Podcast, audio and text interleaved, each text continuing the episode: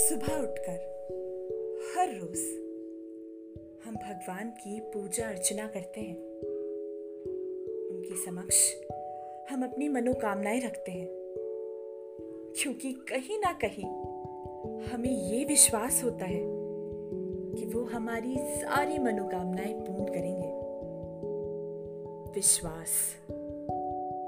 विश्वास भी बड़ा अजीब होता है ना। जितना छोटा है ये शब्द दिखने में, उतना ही गहरा है इसका अर्थ समझने में। किसी अंधेरे कमरे में प्रकाश का काम करता है विश्वास, तो किसी की किस्मत रातों रात बदलने का दम रखता है विश्वास।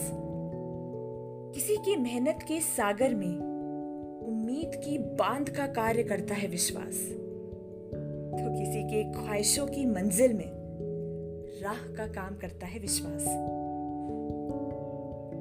विश्वास नहीं तो सिर्फ बुराइयों से घिरा हुआ दिखेगा इंसान, और अगर मन में हो विश्वास तो फिर तो मुट्ठी में भी दिख जाएगा भगवान।